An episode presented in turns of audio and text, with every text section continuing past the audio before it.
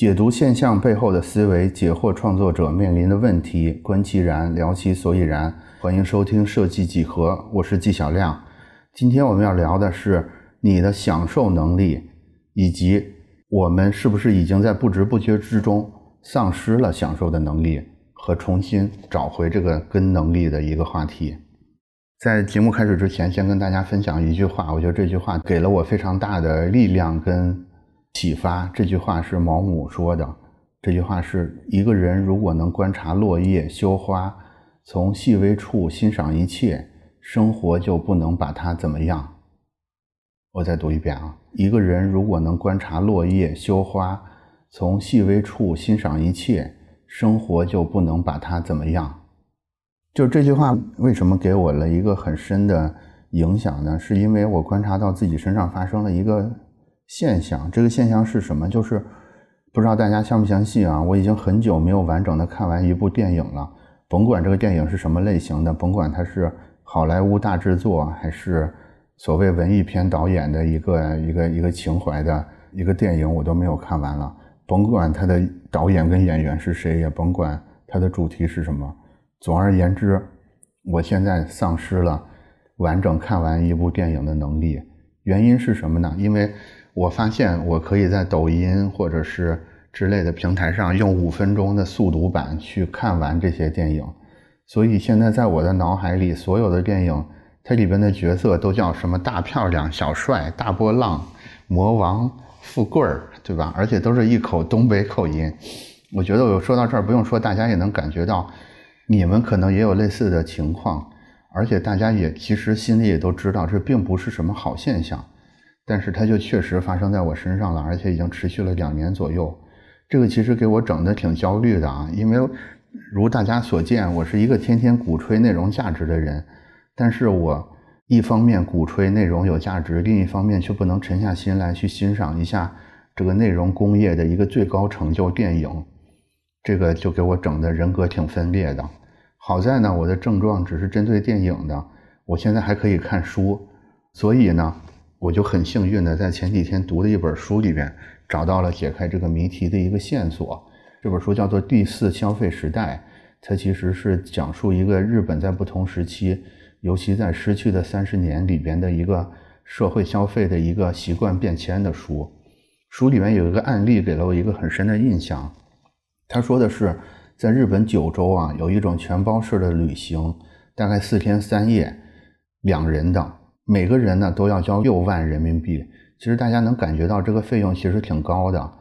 但是因为这种全包式的旅行，它提供了一种一条龙式的服务，也就是说它帮客人把每一个细节都设定好了，所以客人可以完全不动脑的去完全被动的跟随这个旅行社的安排，去充分的舒适的进行这个九州各处景点的参观和住宿。所以这种并不便宜的旅行服务反而销路极好。这个第四消费时代的作者在书中就感叹到说，这种服务就是为了不会打发时间的日本人而设计的，因为他们一辈子只会按照既定的规则上班、下班、结婚、退休，所以有钱的老年人反而会被不会花钱困住。我觉得我的困局跟这个不会花钱的老年人，日本老年人的困局其实很类似啊。他们让我明白了一个事实，也就是说在在看电影这个事儿上，我其实也陷入了一种有钱但是不会花的状态，因为我只想用钱去买一些这种高度标准化的这种被动式的所谓的享受。电影呢从我的内容享受列表中除名，但是仅仅两年前我其实还是能看电影的。我那个时候其实是慢节奏电影的一个拥趸，那个时候我记得我看到一篇新闻，新闻里边说当时指环王新上了一部最新的续集，然后然后那时候爆出一个新闻说，年轻人在看这个指环王的时候纷纷抱怨说这个电影的节奏太慢了，说这个故事也很无聊，就是一群人去玩一个戒指，去去打造一个戒指，为什么为什么你们那个时代的人能接受这么枯燥的内容。我记得我当时还是一种特别特别愤慨的角度，我说啊，现在年轻人已经这么浮躁了吗？但是仅仅过了两年，我自己就变成了这样的人。我觉得，嗯，原因是什么呢？我觉得就是我们已经被充分的数据化了，而且我们已经习惯了去消费这种在 S O P 的指导下生产出来的内容产品。我觉得数据当然是好的，甚至有一种说法说那个历代朝廷这个执政水平的进步其实就是对数据利用水平的进步，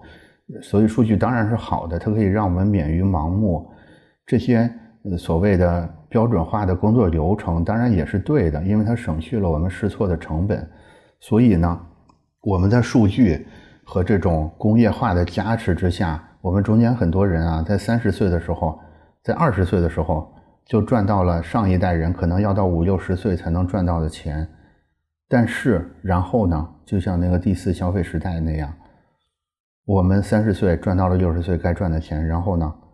再去花一倍的钱去报名一个一条龙式的旅游服务，然后再被设计好的这个旅行服务的流水线带到这个景点带到那个景点，然后去享受一个所谓这种服务，享受一个那种服务，去学着别人进行所谓的高档的消费，再把我们这个提前赚到的钱用加倍的方式再花掉，然后花完之后呢，我们再去重新回到这个赚钱的流程里边去，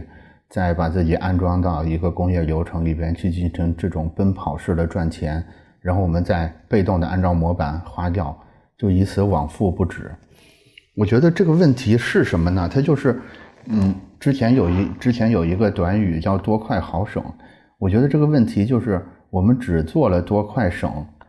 但是我们把好给忘了。那什么是好呢？我觉得其实好有时候是对自己心理的一种处理，是一种变幻莫测的创新的游戏，就是对一种错误的容忍度，是一种诗意的余韵未了。比如说对自己心理的处理，我们之前会有一个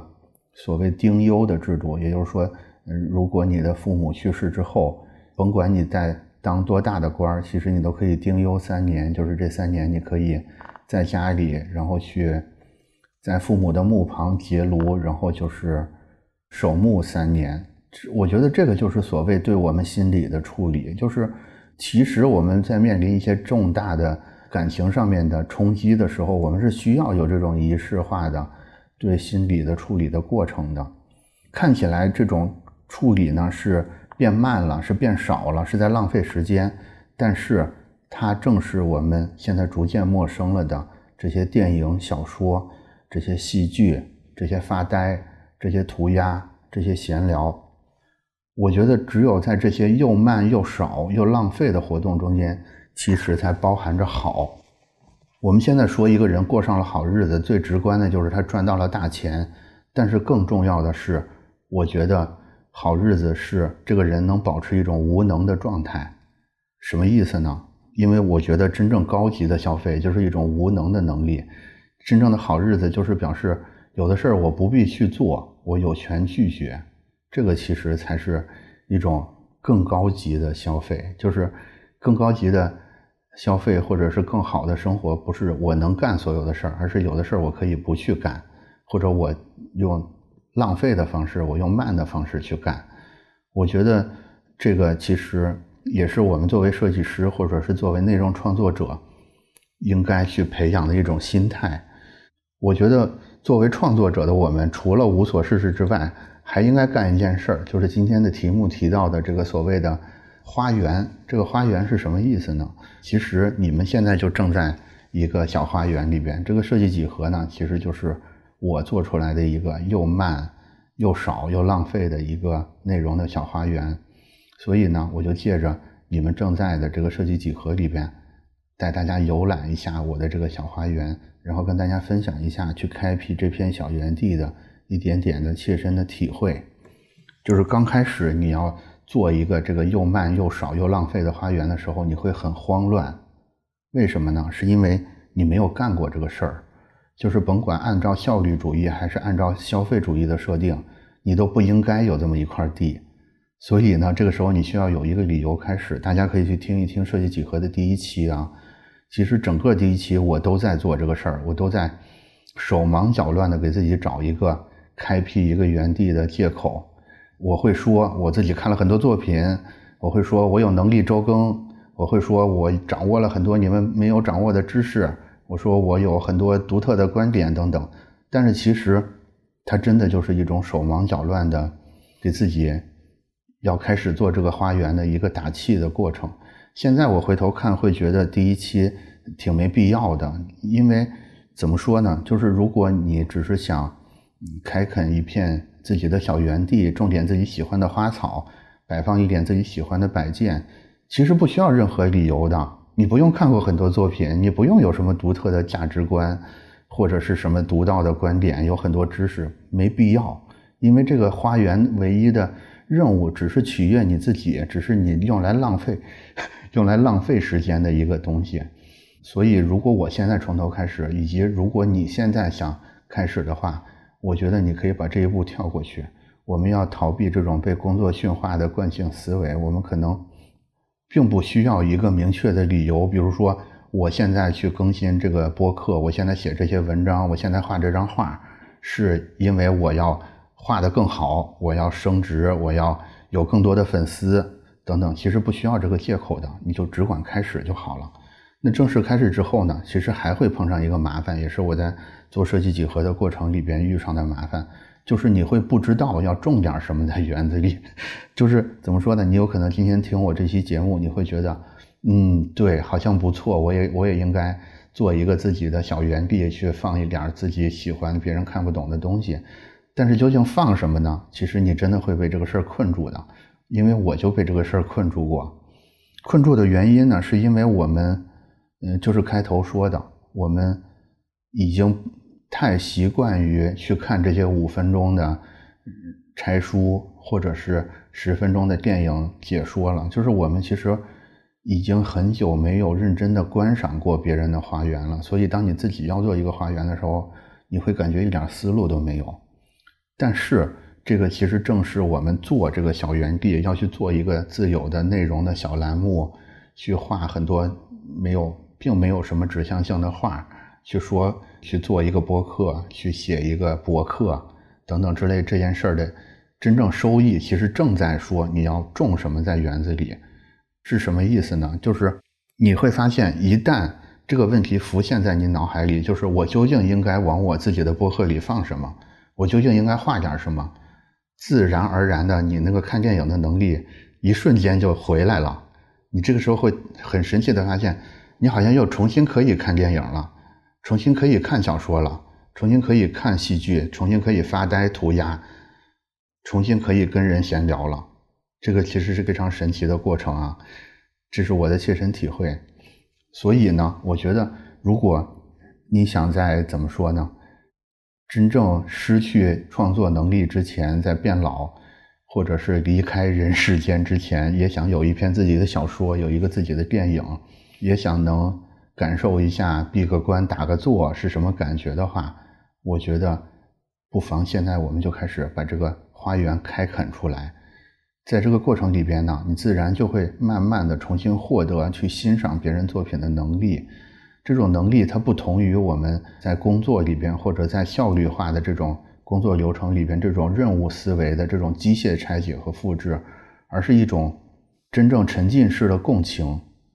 就是你在看《指环王》他们走在那个荒芜的山岭上的时候，你能切身的感受到这种使命感，这种孤独的感觉。它其实并不是一个什么拉片儿一个什么东西它可以简单的告诉你的，它真的是只有你同样也是想拍电影的人你才可能感受到的东西，其实是存在这样的东西的。我觉得你把你的园子能做好当然是最好的，就是你的花园很漂亮，所有路过的人都被你的花园震撼到，然后交口称赞，这当然是好事儿。但是其实做园子做花园最大的一个收益，其实反而是你在观摩别人的花园的时候，能从中得到更多的知识，得到更多这种所谓的感情上面的处理的过程。这个其实是一个怎么说呢，花多少钱都买不来的体验。这个其实才是一个真正高级的消费，一个可能一个有钱人终生都没有体会过，但是真的很棒的一种体验。我觉得人生啊，尤其是做事儿，其实很大程度就是差异和重复的游戏，我们重复做很多事儿呢，这种工业化的方式呢，让我们有钱，但是其实这其中的差异才让我们快乐。所以呢，我们不妨真的，我今天真诚的希望大家去打造自己的一个小小的花园，然后重新找回去看到你养的一个花草慢慢长大的过程。这个花草可能长得也不漂亮，歪歪扭扭的，甚至上面会生虫，但是你看到自己亲手种下去的种子就横七扭八的竟然开出一朵花，那种快乐真的是难以言喻啊。所以呢，基于这种倡导吧，我们也其实做了一些实事儿的。就是如果你有注意到就是站酷最近的一些运营动态，应该能感觉到啊，我们最近就是放宽了对习作和文章类内容的审核标准。其实原因呢，也就是基于我今天说的，就是我们想提示大家，就是我们还是可以把创作这件事儿的功能更多的挖掘出来，我们从 K P I 的压力里边解脱出来，我们去写点什么，去做点什么自己真正喜欢的东西。我觉得有钱跟有心境，就是同时又有钱，然后又有享受的心境，这个其实才是真正的成功。我觉得千万不要像那个第四消费时代一样，就是我们老了赚了很多钱，但是我们完全不知道怎么去享受一段旅行，只能去花天价去参加一个被设计出来的这种制式的旅行团，被人家告诉说你应该看这个，你应该此时应该啊的赞叹一声，你应该看那个，你你这个时候应该感动的落泪。不是的，就是我想啊我就啊，我想落泪我就落泪。你我们应该重新拿回对自己感觉的这种主控感，我觉得是很重要的。我觉得其实这个事儿嗯很便宜的，就是现在你每天下班之后，在周末的时候，你为什么不能去催眠自己说你已经财务自由了，你其实已经有钱了，然后你就是嗯用这些闲暇的时间去写一点你深信的内容，然后去做一个领导不可能通过的设计方案，去看一部并不能提高工作效率的电影，去和一个没有什么才能但是你喜欢的人呆坐在一起，去聊一些无关紧要的事儿，像一个真正已经财务自由的人一样去度过什么成果都没有的一天。所以说到这儿呢，我现在就立一个 flag， 我就打算从这个十一期间，我们录的时候就是快过国庆节了，我打算在国庆节期间看一个电影，我也邀请你和我一起看这个电影。这个电影是一个纪录片，它没有任何的剧情，也没有任何的字幕。这个电影叫做《天地玄黄》，是 Look Films 公司出品的一个纪录片。